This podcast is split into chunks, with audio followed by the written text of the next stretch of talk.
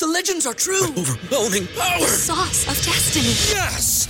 The most legendary sauce has arrived as McDonald's transforms into the anime world of WickDonald's. The greatest flavors unite in all new savory chili McDonald's sauce to make your 10-piece Wick Nuggets, fries, and Sprite ultra powerful. Unlock manga comics with every meal and sit down for a new anime short every week only at WickDonald's. Ba-da-ba-ba-ba, go! At participating McDonald's for a limited time while supplies last. At Parker, our purpose is simple. We want to make the world a better place by working more efficiently, by using more sustainable practices, by developing better technologies. We keep moving forward. With each new idea, innovation, and partnership, we're one step closer to fulfilling our purpose every single day. To find out more, visit parker.com/purpose. Parker, engineering your success. I don't see any American dream. I see an American nightmare.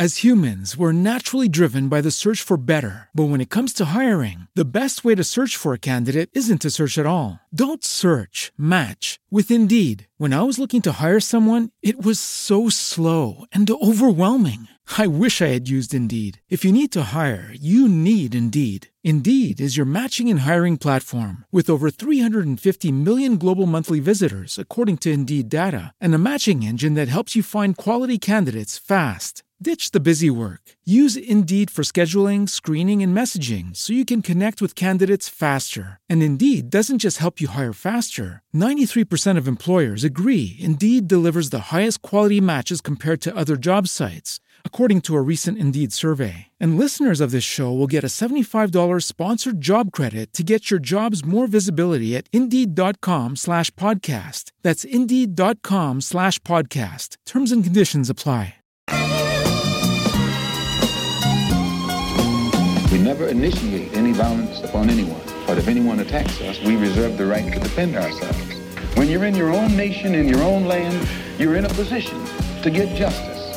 But when you're in another man's country, in another man's land, you have to look to that other man for justice, and you'll never get it. We're nonviolent with people who are nonviolent with us, but we are not nonviolent with anyone who is violent with us. Anytime you beg another man to set you free, you will never be free.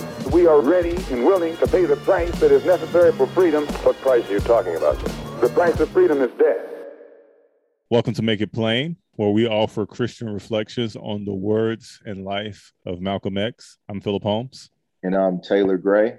We are your hosts. All right, Taylor. So, like, how's how's life in the uh, Midwest? You and I have both had a lot go on since we've ended the season, but just give us an update on kind of where you are right now. Yeah, man, I'm I'm trying to get back into a rhythm. Quite honestly, um, you know, I appreciate the the prayers and the you know well wishers from afar who have you know kind of peered into my personal situation with my mom and offer support and encouraging words. It's one of those things where you don't know how you'll respond until something like this happens. And I think I'm learning a lot about myself, learning a lot about the Lord, mm. and yeah. um, just just uh, thankful that He's keeping me from day to day.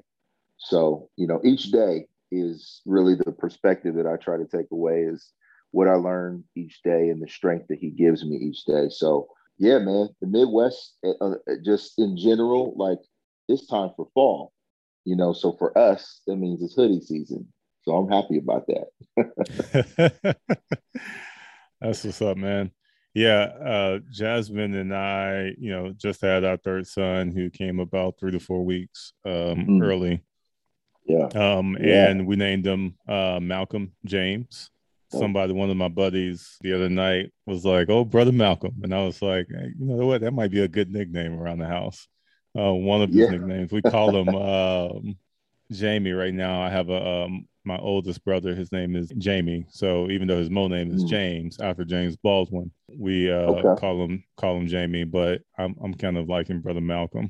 That that might be his his nickname. Of course, and the Malcolm is after after Malcolm X. So yeah, so you know things have been a little crazy, but you know we've had a lot of just love and support from our church community my mom has also been super helpful she had the boys for about a week as jasmine and oh. i kind of you know got sleeping schedules and all that stuff caught up on sleep and all that but just continue to pray for us because now we're we're in zone defense. And really while jasmine's jasmine's more so just focusing on the, the star of the household right now little malcolm i'm trying to do my best to as I transition back to work this week, do the bulk of the work with the boys so that she can really just focus on little Malcolm because he's taking the majority of her time and energy as she's breastfeeding and all that stuff. I mean, many of you, I'm sure, can imagine what that's like. So just be praying for her as she is uh, sleep deprived more than anybody else in the household. But she's she's such a good mom. Is I hate to see my wife during these seasons, but you also you know see the the character and the love and the mother's heart during these seasons as well and the sacrifices that they make to to make sure baby is taken care of and is mm-hmm. It's, it's difficult it's, it's not easy especially in these early days yes peace to mom holmes and you know holding it down in the new era the new era of of young malcolm you know yeah i'm i'm, ex- I'm excited to see how you know the story plays out. The, the story is very early right now, but um, you know it's part of the journey. Yeah. So we're here to talk about the Netflix documentary "Who Killed Malcolm X." Now, for those of you who haven't heard of it, this is a documentary that was produced in 2020, and this is, is really a mini series. And it's about this guy whose name is Abdur Rahman. Am I saying that right? I heard it like multiple times during the during the interview, but I think it's Rahman Abdur Rahman Muhammad, and he's a historian, actually a tour guide in Washington D.C. And you know, for almost 30 years, he's been investigating the assassination of Malcolm X. There's been a lot of discussion and a lot of controversy surrounding who actually killed Malcolm X. Some people say the FBI, some people say the NYPD, some people say the Nation of Islam. And this is a fascinating documentary because it really explores how really all three of those institutions were to some extent complicit in Malcolm's murder and in the alleged cover up as well. Those of you might not necessarily be familiar with the assassination of Malcolm X, there were three or four gunmen that were involved, and one of them was actually caught at the scene of the of the crime, and his name is Talmadge Hayer, and this brother was basically shot in the leg and apprehended by the crowd. The crowd was basically about to beat him down. Police got him, booked him. Two other men were also arrested later on, but Talmadge, even in court, basically explained that these men were not there like they were not his partners and he was adamant about that but he wouldn't he wouldn't give up the names of the other individuals that were involved and un- understandably so to some extent because he would have been putting his life in direct danger. And mm-hmm. at that time he probably still thought that what he did was righteous. 12 years later though he actually gave the names of the individuals who were guilty many of them who were still alive. Unfortunately nothing was done about it. But you know so, so, this this conversation that, that taylor and i are about to have is less about necessarily who killed malcolm. We're going to talk about some of that but we're going to talk about a lot of the other stuff that was revealed during this documentary that was really fascinating um, but also disturbing as well. Taylor talk talk to me about some of your initial thoughts and reactions as you watch this documentary. Well i mean i think for me uh, as well as as you you know what's what's striking is you know some of the the emotional space that this puts you in just kind of watching this whole thing unfold. And um, obviously you can view the death of malcolm x as you know kind of this violent tragedy just on the surface level.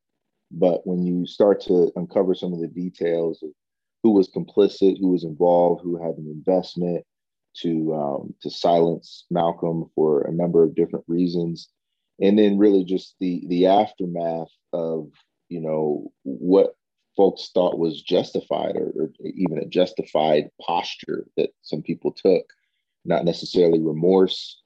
Um, you know, it, it, it just puts you in an interesting emotional space. I'll say for me, I was grieved. Um, you know, to put it lightly, uh, uh just grieved to see so many different forces working together to uh, remove a presence from this earth that um, you know at the end of the day was was shining a light on so many things that we needed to see. And it was it was not about trying to identify justice or, or, or identify an opportunity for justice. It wasn't about even you know maintaining social order necessarily it was about power it was about influence it was about control and uh, control of the narrative or whatever you want to say. And uh, there are people who were simply acting the way in the way that they did because they wanted to maintain that that sense of power and control. Um, and and all of the people who were involved you know whether or not they they worked in conjunction with one another if they had their own separate interests you know their their contributions were devastating. And you know you have to wonder how god works on the human conscience in the aftermath of something like this. How can you sleep after being involved in this way? And even the brother who was investigating all of this as he was uncovering these details and kudos to him for doing the work and Amen, compiling yeah. such a thorough investigation and, and making sure that you know he he made every effort to be fair in investigating the details. I believe it was fair. I don't think he was on a witch hunt. I think he was just trying to find what was true. And yeah i agree. in that work like you you start to you start to see some really interesting things about human nature unfold. Like you know if i'm if i'm looking at this you know we say make it plain as a podcast where we we look at malcolm x's life and we offer christian reflections you know this is kind of one of those moments where you get to look at uh, the depravity of mankind in a particular way. And you know there are layers to that you know how and how, and how it transcends how that depravity transcends culture and ethnicity as well. 1000% one th- i mean i think of a verse in, in romans chapter 1 you know suppressing the truth in unrighteousness. Mm, you know yep. that like there's there's a direct uh, example of that in in a in a real scenario that we get to see like literally play out and be maintained by those who are involved. So, I mean, those are those are just some some things that I think about overall. Uh, they they do a deep dive into this. There's episodes. There's, I mean, man, the way that you watch these episodes, I can't even imagine. You know, I know I couldn't watch everything in one sitting, but I think you did, Phil. So I I yeah. also like to hear how you how you responded to what you were watching.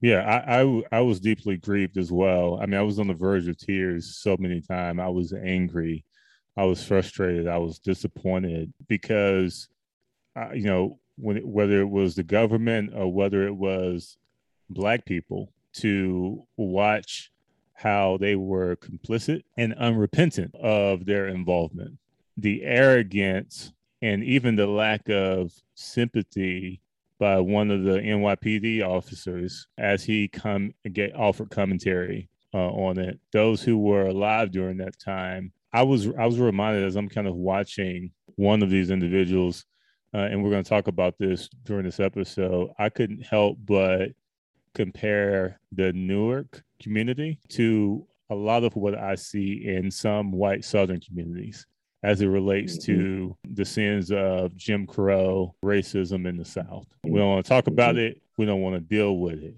and well, this person is still walking around and he's free in the community. Let it rest, let it out, just let it go, just let it go. We don't talk right. about that.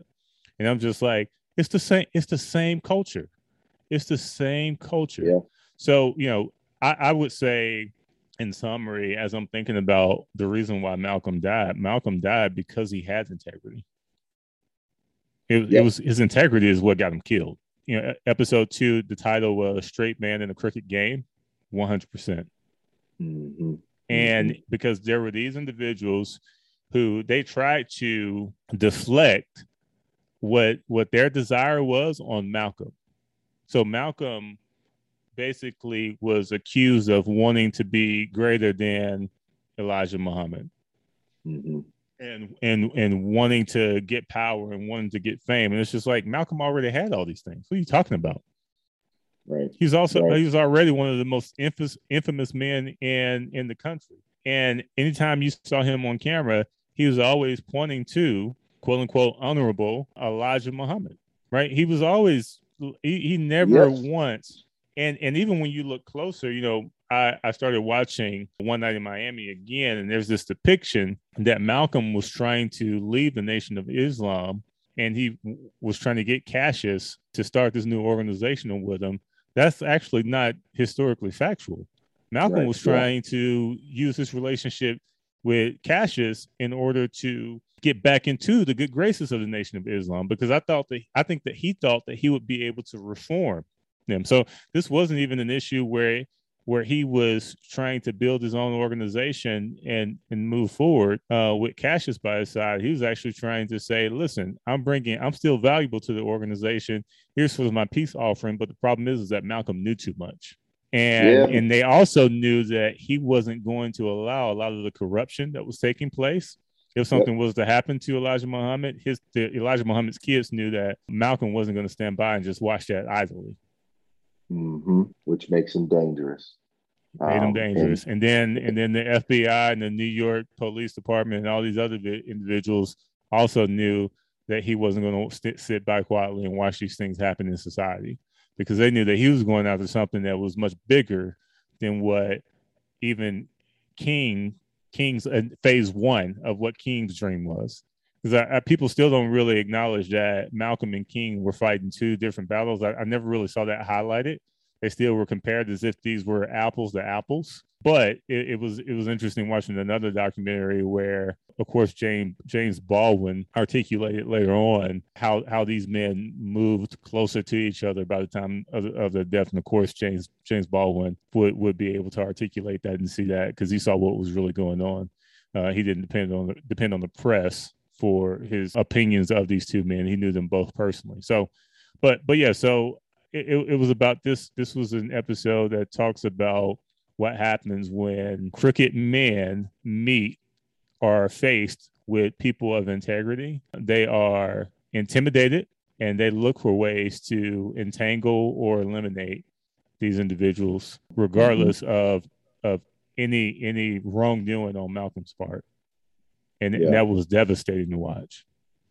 Yeah, man. Yeah, and and and there were people who had, as you mentioned earlier, it had different interests. Obviously, the U.S. government had an interest in silencing Malcolm from kind of a larger purview of the voice of Black people in society and whatever it looked like for empowerment to, to start to manifest or protest in, in certain ways that would be disruptive to society.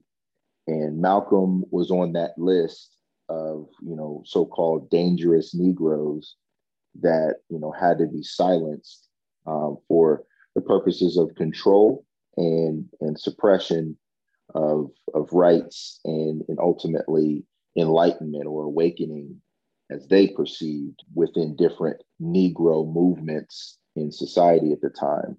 But the Nation of Islam had a different reason for wanting to si- silence Malcolm, and uh, it's, it's, so interesting to to hear it, you know, articulated from their perspective.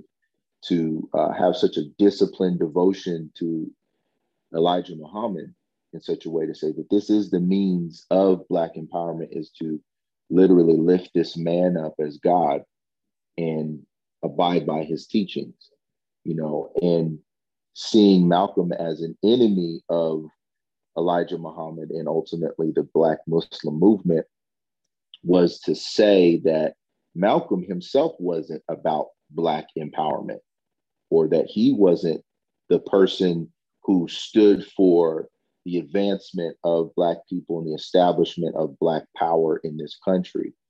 And it's just really interesting to see that view of Malcolm from the inside to say, that you know for whatever reason they thought malcolm was a person who saw himself as bigger than the movement or bigger than the cause. And you know when a dynamic speaker speaks you know there's an effect. And you know by all intents and purposes elijah muhammad wasn't necessarily a dynamic speaker. He gained the momentum that he gained and the movement gained the momentum that they gained because of malcolm's voice largely due to Malcolm's voice and because of the ways that they had integrated into society with business and an intimidating presence. You know, I don't want to say militaristic, but they were prepared to fight. They were prepared to defend themselves. And Malcolm gave shape and voice to everything that the movement represented in a way that they had not experienced. So their investment in silencing him was ultimately in devotion to Elijah Muhammad. And what that meant to them was this was the um, expression of Black empowerment that had to be preserved. And Malcolm had to die in order for that to be preserved. So it just it was just interesting to see how two motivations ended up meeting at some sort of moment of agreement to take out Malcolm and say like we've got to silence this brother because he's too powerful for reasons that will ultimately uh, upend our cause or or our control or our power structures that we've set up.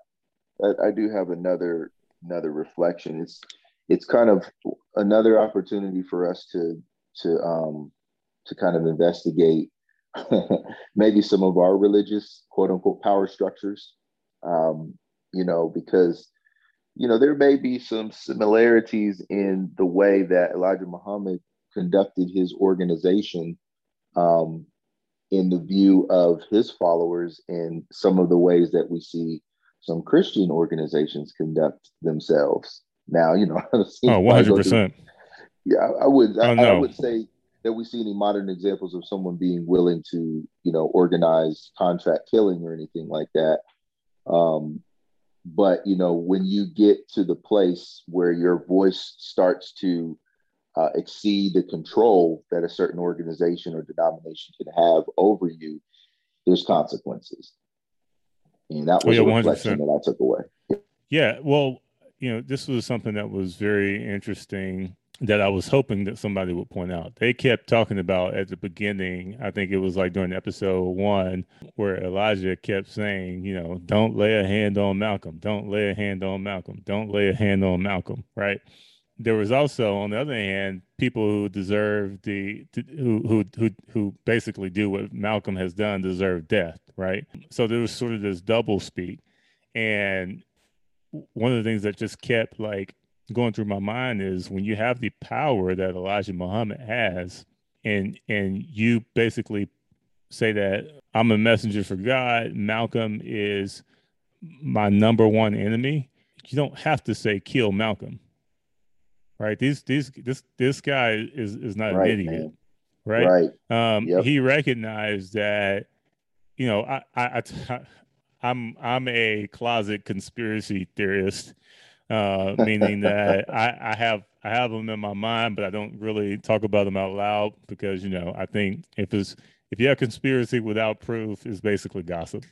I definitely when people say this is impossible because this didn't happen and i'm just always like listen you don't really understand power. And there was one in particular where i was trying to explain to somebody that if you're a billionaire and you have all of this money you don't have to sign a contract and tell somebody hey go and do x or go and do like you can just put it out there as if you know this happened, this would be, you know, probably good, better for everybody.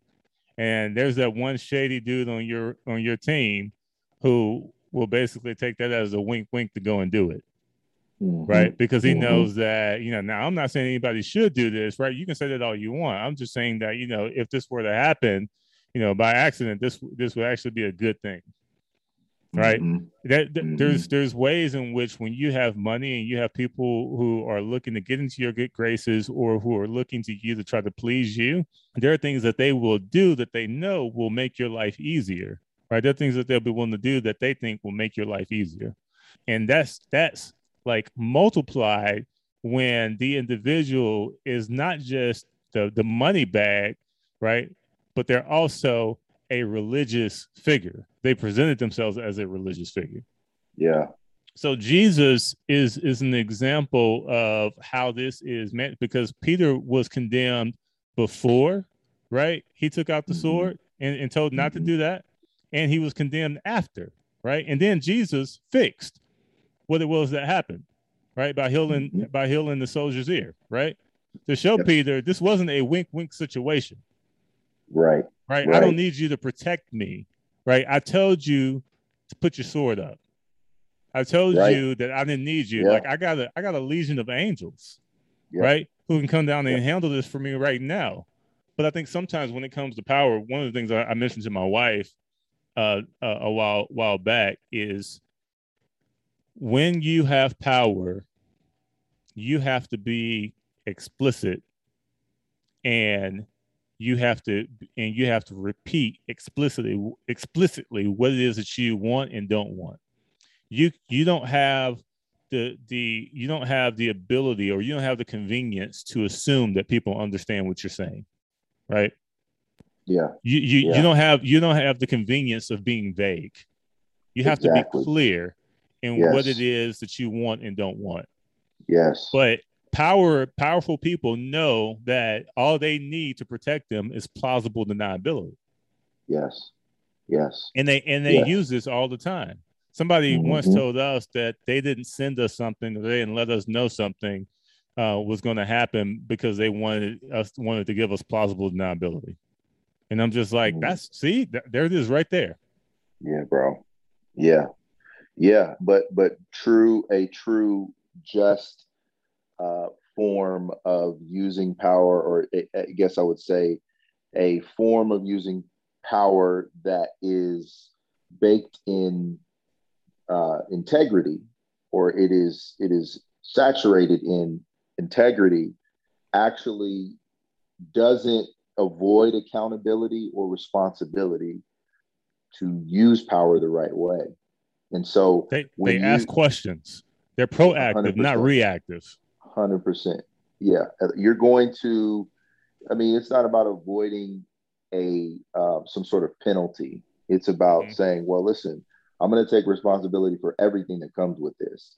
You know, and even if there, in the Elijah Muhammad's case, even if there's some sort of internal revolt in this stance that I take, because uh, it could be said that there were people who felt like Malcolm needed to die, regardless of Elijah, what Elijah Muhammad said.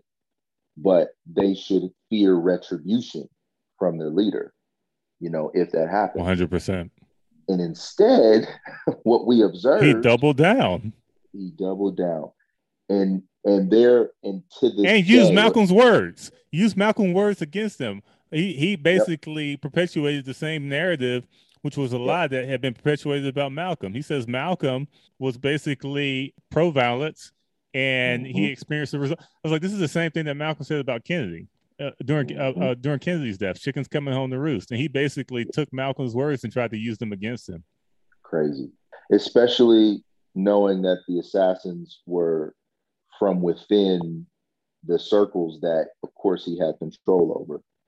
And you know, it's just it was despicable to see it play out. And and again, like we can't just sit here and act like this is these are scenarios that played out long ago, and, and people have grown and matured over time, and their consciences were were um, in, influential and made these folks regret what they did, you know, or No. made these individual locations of wherever the the folks who were involved were literally worshiping and serving like you know so there, there's locations that still were preserved mosques that were were you know still housing folks who were actively involved or knew who was actively involved and the power structure remained to this day to say oh yeah um, we're going to continue to conceal those identities or we're going to continue to justify those actions and essentially say that Malcolm brought this on himself.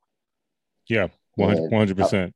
And I'm and just well, it, like, all the all the types of manipulations, right? I mean, the things that were said in defense of Elijah Muhammad and the nation, things like Malcolm. What was one of the things that I heard? Oh yeah, this guy gave Malcolm, made Malcolm everything that he was, yeah, man. right? And then he turned Yeah. his back. He's like, he doesn't care for for over some over some women. I think was one. Of, I'm I'm not sure if that was one of the quotes. I think it was, but over Yeah, what some women said. Like it, it was basically like like how you gonna turn Yeah. like this this sort of diehard loyalty. Like he gave Yeah. you all of this, and then you're just gonna go and turn your back on him. And that's And what's fascinating is is to Yeah. see how deep it goes into the perspective of, of someone from the inside. You know, because people were just viewing the the details at face value. You know, you and I, we said, "Oh, of course, this is wrong. This is not just. This is something someone should answer for." But from the perspective of those inside, to this day, that ideology holds up. Right. That was that was the part that got me. Like in the same city in Newark, there's a Malcolm. There's a high school named after Malcolm X. And but in the yep. same place, most of the kids don't know that the killers came out of Newark. Even though you got Crazy. Malcolm graffiti all over all over the community, they don't know that the guy who actually Mhm. pulled the trigger was he was in a Cory Booker campaign ad, bro. That was crazy. Like you know, me, man. my was- my it was- mouth was just on the floor. bro. It, it, and and again, everybody in the neighborhood knew him. You know, the the brother who literally was doing the investigative work throughout this entire series was warned multiple times. You don't need to pursue this. You don't need to go down this path. Let that go. So there was it was an active protection mechanism. And then Cory Booker unknowingly was was you know used as a a version of protection against this guy because now he had cultivated a different image later in life. The the, Mhm. the um the shooter or the alleged shooter had cultivated a different image of himself in the community. And I mean, man, they had actual footage of the guy, his address. You know, I thought the the series was building up. And for those who are listening, they they had actually identified a person who pulled the close range trigger to kill Yeah. Malcolm X. And and Um, Talmadge, and, and this was basically consistent with Talmadge Hayers. He was one of the guy. William X was one of the guy he named as one of the guy. Now, listen, when Talmadge did this, he signed an affidavit. David. This was 12 years after the fact. He had been adamant that the two guys who were actually arrested were not uh, his co-conspirators, and essentially, from my vantage point, this this brother had nothing to lie about. He had no reason to lie to Mhm. call these guys names years later. Why why would he why he what he, he essentially want to take two guys who were innocent and and then put four other guys or yeah, three other guys and make them if, if they were innocent, now all of a sudden put them under fire. Yep. Like why would he want to replace two innocent guys with three other innocent guys? It it's, it doesn't make any sense. And, And another and- thing, oh, go ahead. Go ahead. Yep. Oh, and I was just about the last part, part is that when he identifies the guy who could have potentially be William X walking off, Mhm. Mhm. like like that that got me because I thought that that was like I was like wow like this whole time like this brother that guy who actually killed them is like low key walking off right. and, and he's on Right. camera. The camera called him. That's literally what I was about to say, man. That really blew my mind. He's in the frame. He's in the frame as they're trying to, you know, it looks like they're getting ready to tear Talmadge apart. Talmadge. Yep. Yeah, like they, they look like they were getting ready to tear him apart. But literally, he walks across the frame Yep. and out of sight. And you know, for for man, there's a couple of things too, along with that scene, like that that bloody scene of Malcolm being shot like that um, at that meeting. It's the palpable fear. I think the documentary did a a really good job of of just kind of establishing the palpable fear and concern for his own life that Malcolm could have as he's getting Mhm. ready to walk up to that that podium you Yeah. know all of the factors involved in that particular meeting and that event told the story that malcolm was in danger you know and he was seeing the details unfold right in front of him he was seeing the lack of security he was preparing it felt like they they presented a picture of himself a picture of malcolm preparing to die Yep. you know in in his own mind like psychologically preparing for this to be the end. But he still did the meeting because any other person that you would you would observe in that circumstance and say, all right, cancel the meeting, cancel the event. We're not doing this today. there's too many security threats here. Mm-hmm. But in in in his mind, he still had to go forward with this. And I mean, I'm telling you, man, there there are people who could could say, you know, you go too far and in trying to acknowledge these parallelisms between figures like Malcolm X and and a, and a person like Jesus Christ. But this this idea that you're you're actually preparing yourself to die. You know what I'm saying? And I'm not saying that he is God in the flesh. Malcolm's not God in the flesh. He is not even a Christian, a follower of Christ, as far as what we know. But this this imagery of when you have a sense that your death is before you and what that may do to you psychologically, we can observe the same thing with Dr. King. It's it's a real palpable emotion that you connect with to see somebody leading up to the final moments of their life actually prepared to die you know and and it was it was powerful how they compiled the the series of events um, that that ultimately le- led to that outcome. Um, yeah. So I wanted to also, you know, hear from you just to to reinforce the involvement of you know the NYPD or the FBI. You know, did did any of that surprise you as far as their involvement and and ultimately, you know, in in the actual moments where they could have provided protection versus even the moments leading up to his assassination. Did any of that surprise you as far as how that unfolded or or you know their involvement or lack of involvement up to that point? I think I was surprised by the candor of one of the like the oldest officer. Mm-hmm, uh, mm-hmm. when he talked about basically I offered it I offered him something that I knew he wasn't going to take and mm-hmm. I didn't want him to take it in the first place.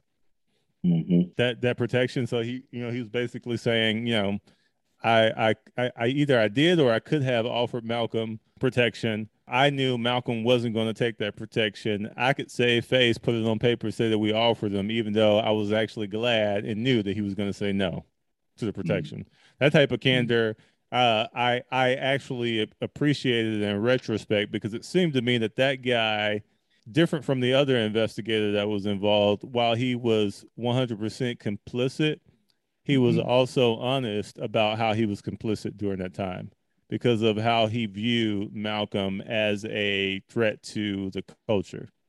Mm-hmm. When when Malcolm really wasn't a, Malcolm was simply a threat to the comfort of white people. Mm-hmm. Right. That's Straight that's up. like like when you're looking at the documentary, how, how many times did the Nation of Islam bomb uh, or assassinate anybody?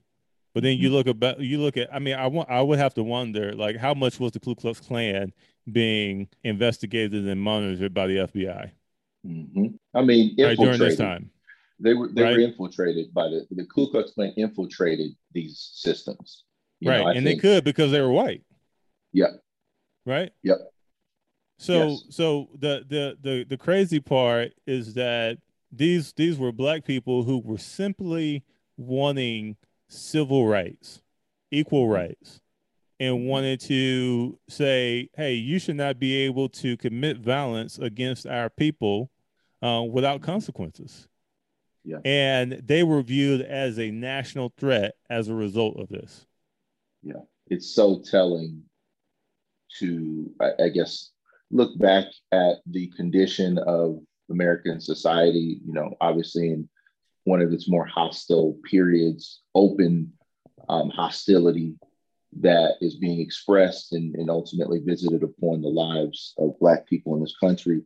And, and then years later, you know, see some of the same tactics and caricatures painted about, you know, voices in the Black community that are that are actually trying to lift up these issues as a means for accountability and change, social change. To say, like, listen, we're not talking about trying to um, access, you know, the one percent of wealth for all Black Americans in this country. We're just trying to seek some some version of equity and, and equality in the normal conditions of society, in the the regular conditions or functions of society that disparities are clearly identified in and ultimately we need to address the disparities for what they are Mm-hmm. So when when you do that in the eyes of of some uh, and I would say just the power structure of white supremacy and, and the way that it continues to apply in our society, that's seen as an unreasonable request. It's, it's seen as an un-American request. It's seen as, as something that, that actually upends the spirit and the narrative of this country. And those kinds of voices must be silenced. Those kinds of voices must be marginalized. Those kinds of voices must uh, lose credibility in some way because they are they are actually forces that are attacking the fabric of American society. That's the perception. And yep. and it's like, wow, man, like just to seek, you know, some level of equal footing or or equitable outcomes mm-hmm. is to do violence on the heart of what this country's built on. Yep. You know, like I don't I it still blows my mind to this day because that attitude still exists and permeates in places of power today. One hundred percent, and it's and this is not something that is like I see this all the time, and I think we're experiencing this right now, even in evangelical institutions, and it's becoming more and more clear that power is oftentimes protected. Mm-hmm. When when the a biblical view of of power is that power should be shared, right? Not mm-hmm. hoarded. The Bible talks about like giving power, right? I will mm-hmm. give you power.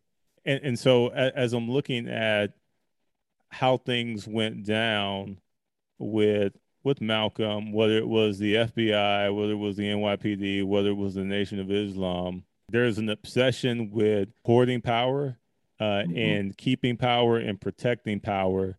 And the saddest part is how similar what we're seeing play out then also plays out in much of evangelicalism uh, today, mm-hmm. and mm-hmm. it's something that is is oftentimes overlooked or unnoticed. And the, really, the only time this is actually addressed is five, ten years after the fact, when the person has been revealed to everybody as a villain, right? Mm-hmm. But because of the connections and because of the relationships, when it's actually happening, um, and when the victims are crying out for help, nobody really says anything. Yeah. Right. So so Mark yeah. Driscoll is a perfect example of that. And you know, I've said this before, I'll say it again. I love Mike Cosper. I love the work that he's doing on that documentary. Uh, mm-hmm. I'm glad he finally has the resources to tell these types of stories. But at the same time, I'm also disappointed because this was common knowledge in mm-hmm. Seattle. I mean, I, I remember I was got to know a young lady who was from the Seattle area and she didn't quite have the words to articulate it, but it was clear to her that something was very, very, very wrong with what was going on at Mars Hill. When you mm-hmm. know us across the on the other side of the United States thought that he was the best thing since sliced bread for you know reformed evangelicalism. Mm-hmm. And yeah. and and he had been discipling and influencing guys from afar, but then you start to meet these guys in person, and which I had the opportunity to rub shoulders, not necessarily with Mark Driscoll, but different guys who kind of ran in some of those circles who were higher ups. And you mm-hmm. begin to see that no, they they something smells a little funny even when you get up close. Mm-hmm. And there's a difference yeah. between the guys who are humble servant leaders and the guys who are power hungry. Yeah. There's a different swagger that they have about them. One of the yeah. things I, w- I wanted to talk about, Taylor, before we wrapped up is Sister Betty. Mm-hmm mm-hmm. and the effects that this had on her. Now, one of the things I found I, f- I found that was interesting was as this brother, brother Muhammad, Abdur Rahman Muhammad, the, the historian, the person behind the documentary, is trying to get these brothers in the Newark mo- mosque to see that this guy, William X, should have been held accountable. Right. They come up with all these justifications. What's done is done in the past and ain't to make anybody's life better but they mm-hmm. completely overlooked the fact that two brothers went to jail for something that they did not do. So they basically were that this was a justice system where this happened all the time to black people. And the one time where they actually could have done something about it, right? They stood mm-hmm. by and let these brothers stay in jail for several years. I mean, I think actually when when Talmadge came out and gave up the names of the real uh, assassins, these brothers were still in jail. I think they spent something like 20 years in jail. Both of them eventually got out. And then also how Betty and her girls and how this had impacted their family had been completely overlooked. One thousand percent. I mean, because as to your point, the killers were still at large, so they could have been in danger, literal danger. Yep. Um, if if she started to express some of the things that she saw, because I mean, she was privy to the things that Malcolm was going through. Mm-hmm. You know, you think of what it means to be a wife of a husband in that kind of a circumstance. He doesn't have very many sounding boards, let alone the phone calls that she's getting, you know, with threats and all that stuff. Malcolm may have been sharing with her extensive details of what he was uncovering and ultimately trying to parse through decisions he was going to make in light of the information he had. And so she could have been looked at as a threat in a similar vein to Malcolm himself. And she's got three young girls or uh, three or four young girls to raise mm-hmm. at that moment. Like, you know, so she's essentially, you know, if I were to make some sort of parallel um, in this situation, she's like a mobster capo's wife in this mm-hmm. sense. You know, a capo gets killed and the wife remains. Now, is the rest of the organization going to protect her and her family, or is she then just kind of walking around with a death certificate based on what she chooses to reveal or conceal? Mm-hmm. And of course, nobody else is going to consider that, particularly as it relates to the Black woman's um, state in society or status in society.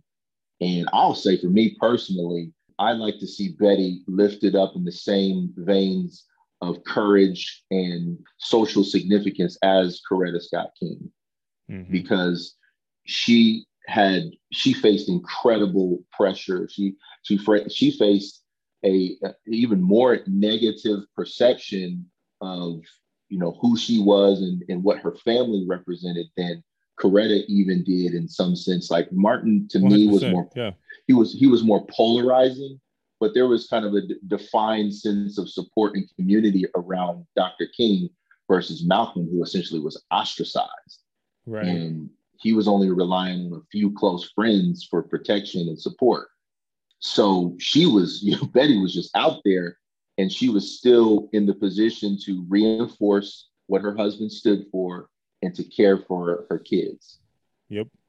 So I think, you know, that's incredible courage in the face of fire and in the face of danger. She should be held in high regard for the way she even conducted herself. And I don't know if it was a state of shock, but like the immediate aftermath and seeing her interviewed, she oh displayed oh incredible composure you know, like she could have just cussed everybody out in the room, and I would have been like, I would have been satisfied. Like, yeah, you you understand what this woman what she's going through? Yeah, because I, I, you know, that was the one where I told you I was just screaming at the TV like in tears, like leave her alone, because the reporters kept like in a very insensitive way, just kept asking her questions, not like asking her questions that could have got her killed. Yep. And and she's quiet the whole time and I think there's only one question that she actually responded to, and I'm talking about like they would ask her a question, there'd be five seconds of silence. They'd ask her another question, there'd be another five seconds, and they just kept on. And probably about the fifth or sixth question, like she finally started to talk, and I and and but I could just tell, man, that she was overwhelmed because yeah, her man. body's. I, I, don't even know if, if, if during this interview if her husband had been buried yet. Yeah, man. And yeah. I was just like, leave her alone. It, it speaks to how Black people were dehumanized at the time, you know, because you couldn't see her in that way. You know, like she literally had just watched her husband brutally murdered and was at his side as he bled out. And and most of and most most people probably thought that he got what he deserved. Yeah. Yeah. And and and again, at the top of the priorities of this news reporter was to just get the story, you know, mm-hmm. get the scoop, you know, yep. present this this polarizing news item out to the public. Forget this this the feelings of this person. Forget the the circumstances surrounding this scenario. No, and to me that's dehumanizing. That's to say, like you know, we don't we don't view black people as people with emotion or people with a capacity for for sorrow and grief. You know, this is the circumstances of society that black people have had to endure, where tragedy and violent outcomes are the norm. And yet we still have to have the fortitude to stand up and look brave and courageous and gather your thoughts and, and speak with clarity. And, and you can't become undone you know for the for the sake of the entire community's plight. Mm-hmm. you know and, and that i mean i'm telling you man that resonates today. You know what i mean? Like you can't truly display the sense of emotion that you feel about a particular scenario for fear of being marginalized as an angry black man or an angry black woman. Yep. You know, so she's carrying all of that and it somehow not just completely breaking down. I mean, man, like that, that, that was an amazing observation, but to your point, it's infuriating at the same time.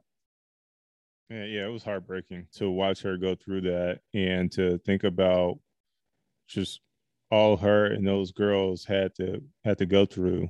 I, I I just I just can't imagine what that was like. Going back to the Newark situation, and I didn't really answer this. So there's common knowledge, right, in Newark of who's the trigger man. So while America yep. is wondering, yep. the people in Newark already knew.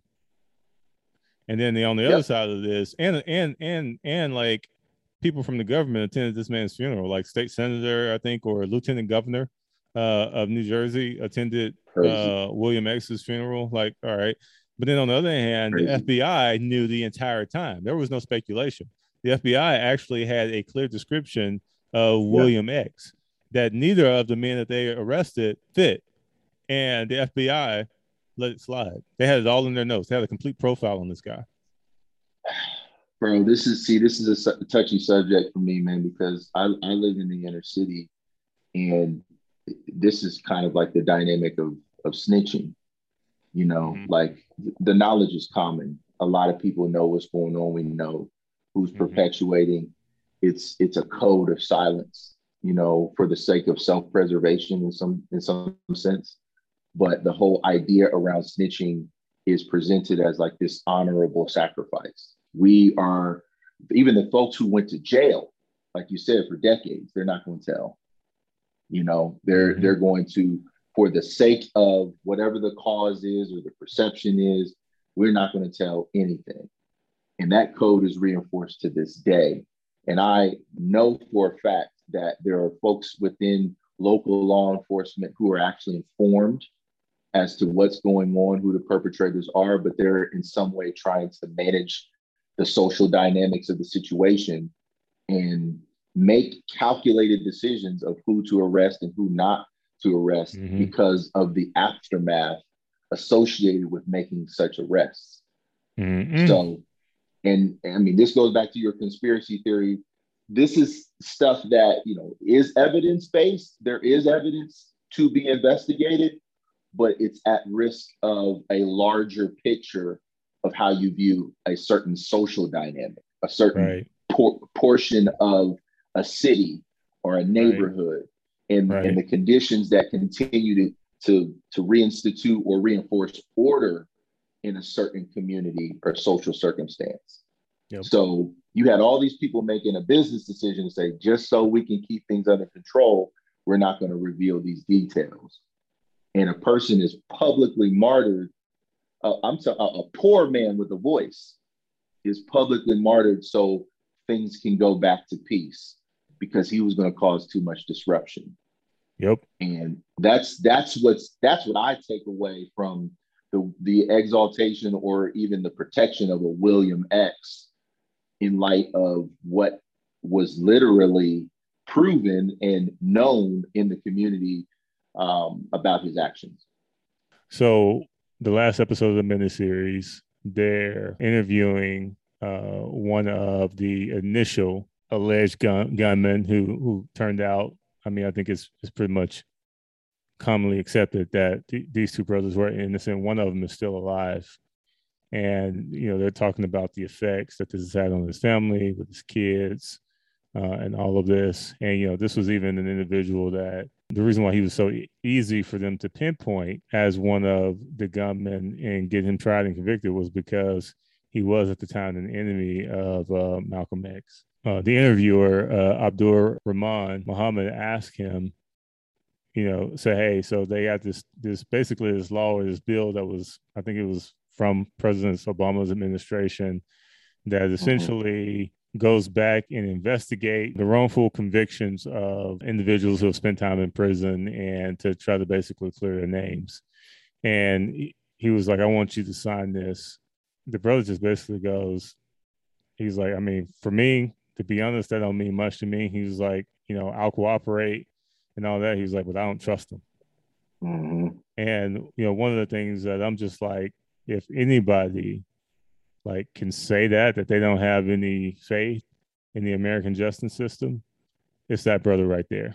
I was mourning the fact that he was able to say that and he had every reason to say what he said. Mm-hmm. And and you and you can't really argue with them. There's some people that you can argue with and you might even feel tempted to argue with. But when when that brother right there, because he's looking at the FBI knew I didn't do it. Yeah. And they stood by and watched. Yep. They they Yep. they I was in a different part of town when it happened. Mhm. People in my own community knew I didn't do it. And they said nothing. Hmm. Because you know, he wasn't he definitely wasn't one of the ones, you know, he he's I remember at one point when they were interviewing him, he goes, you know, these guys claim that they were true believers, but they let one of their brothers sit in prison for something that they did Hmm. for 20 years Mhm. and and that that lack of trust trust and that lack of faith in in institutions and, and people in power resonated with me because um because again the one th- Malcolm was killed because of his integrity Yeah. and integrity is the most dangerous virtue that you can have in America or in places of power where power is hoarded and protected Mhm. integrity is one of the most dangerous things that you can have because integrity will put a target on your back every single time when you're dealing in a Mhm. cricket game. Facts, bro. Sobering to even think about that. But you're right. That's all I got. I'm sure there's more. There's so much more that I was thinking through as I was observing just how brainwashed people Yeah. still were, how how they, Mhm. you know, tried to expect like absolute loyalty, how they uh minimized what, what was the what was um Muhammad's uh, secretary, the old older older brother who's still Oh, living yeah. as well.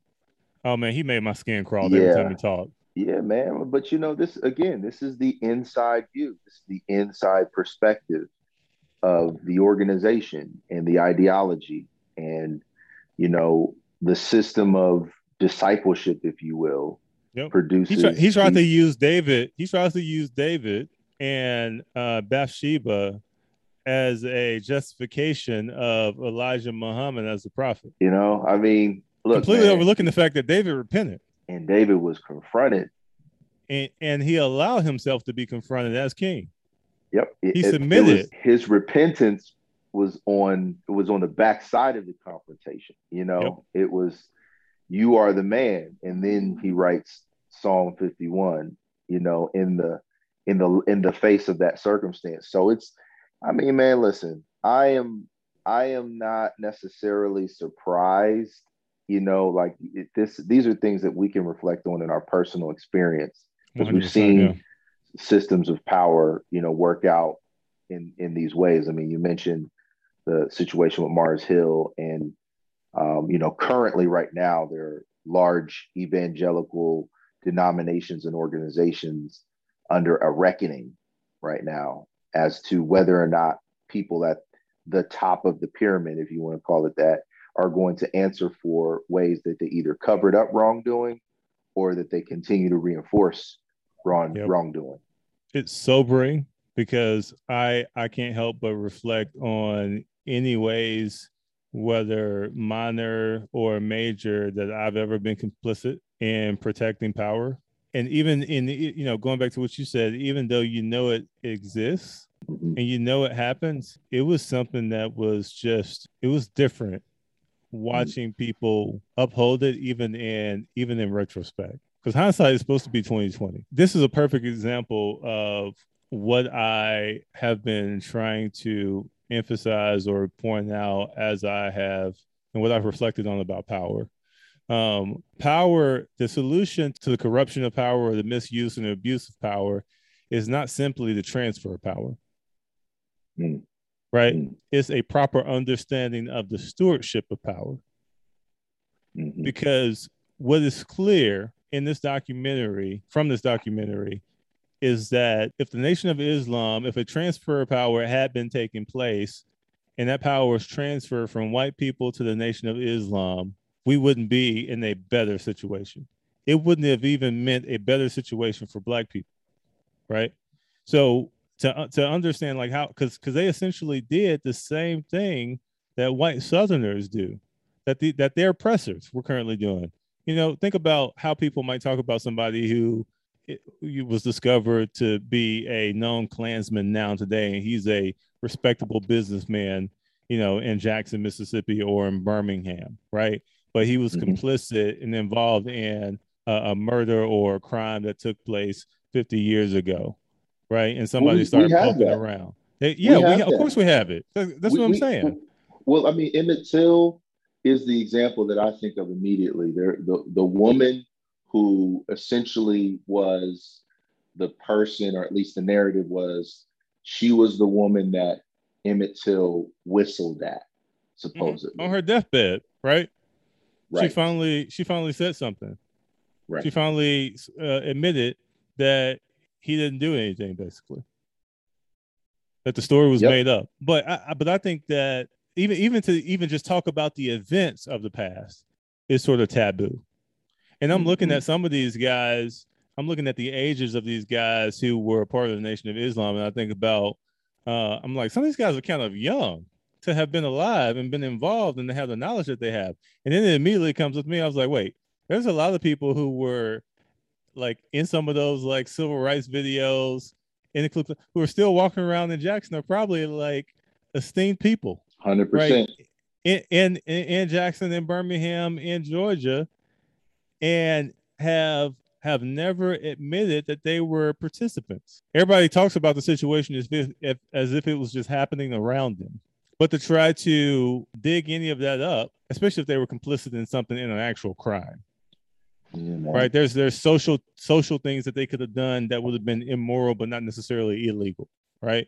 And then there are other other individuals who are involved in very much illegal stuff that has had devastating effects on families for years. But when i look at this newark mosque and i look at much of the sort of white southern culture i, I don't see a big difference man between these old heads. Because they don't it seems like they don't understand but they would but you but you calling the white man a devil? You know that like he's a devil but you're essentially embodying the same thing that they have done to keep your people oppressed. And see, now, right now, now it's now working for you. You're entering into a future episode that you know we're going to have to do. So I, I, I love that we're here, and this is why we do this podcast. Um, but I want to definitely put a pin right there. Encourage everybody to watch the documentary all of our listeners, if you haven't watched it already, this is year old. This is a year old now, year plus. Yeah. And watch this. You know, just kind of become educated.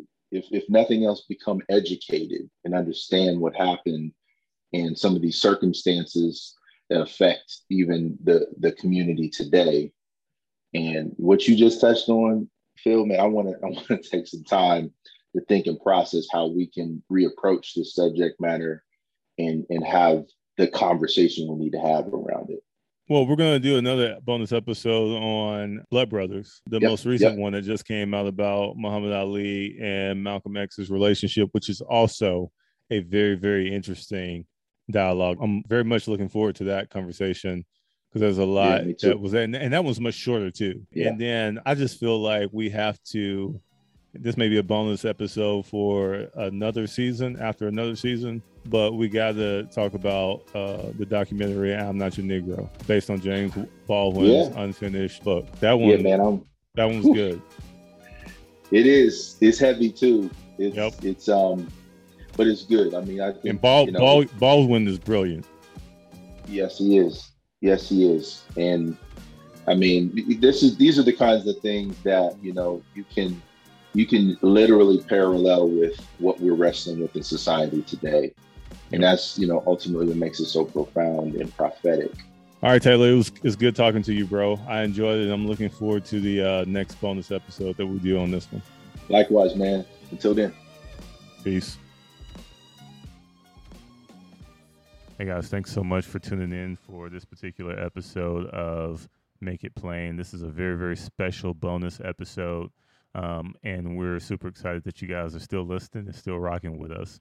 We have a quick update uh, regarding this documentary that we discussed, Who Killed Malcolm X. Following the release of this documentary, the Manhattan District Attorney announced that the District Attorney's Office will begin a preliminary review of the investigation into Malcolm X's murder in order to decide whether the case should be reopened. And on November 17th, and at the time of this recording, this is yesterday, 2021, November 17th, 2021, the Manhattan District Attorney announced that the convictions of Muhammad A. Aziz and Khalil Islam, who both served 20 years in prison for the murder of Malcolm X, would be thrown out. The New York Times uh, released an article that many of you probably came across. Um, and the headline read The two men convicted of killing Malcolm X will be exonerated after decades. The 1966 convictions of the two men are expected to be thrown out after a lengthy investigation validating long held doubts about who killed the civil rights leader. So, again, thank you guys for listening. Glad we got a chance to discuss this and glad that before we even got a chance to release the episode, the two men had already been uh, exonerated or are expected to be exonerated. So, again, thank you guys so much for listening. And I hope this update sort of encourages you. It's still sad um, because they lost a lot of time. And there's a really uh, interesting article uh, at the New York Times uh, that really talks about everything that happened and how these men's lives were affected as a result of this injustice. Taylor and I will probably be revisiting this topic later on, but we appreciate you guys tuning in for this bonus episode, and we will see you guys again soon. At Parker, our purpose is simple. We want to make the world a better place by working more efficiently, by using more sustainable practices, by developing better technologies. We keep moving forward. With each new idea, innovation, and partnership, we're one step closer to fulfilling our purpose every single day. To find out more, visit parker.com slash purpose. Parker, engineering your success. As humans, we're naturally driven by the search for better. But when it comes to hiring, the best way to search for a candidate isn't to search at all. Don't search, match with Indeed. When I was looking to hire someone, it was so slow and overwhelming. I wish I had used Indeed. If you need to hire, you need Indeed. Indeed is your matching and hiring platform with over 350 million global monthly visitors, according to Indeed data, and a matching engine that helps you find quality candidates fast. Ditch the busy work. Use Indeed for scheduling, screening, and messaging so you can connect with candidates faster. And Indeed doesn't just help you hire faster. 93% of employers agree Indeed delivers the highest quality matches compared to other job sites, according to a recent Indeed survey. And listeners of this show will get a $75 sponsored job credit to get your jobs more visibility at Indeed.com slash podcast. That's Indeed.com slash podcast. Terms and conditions apply.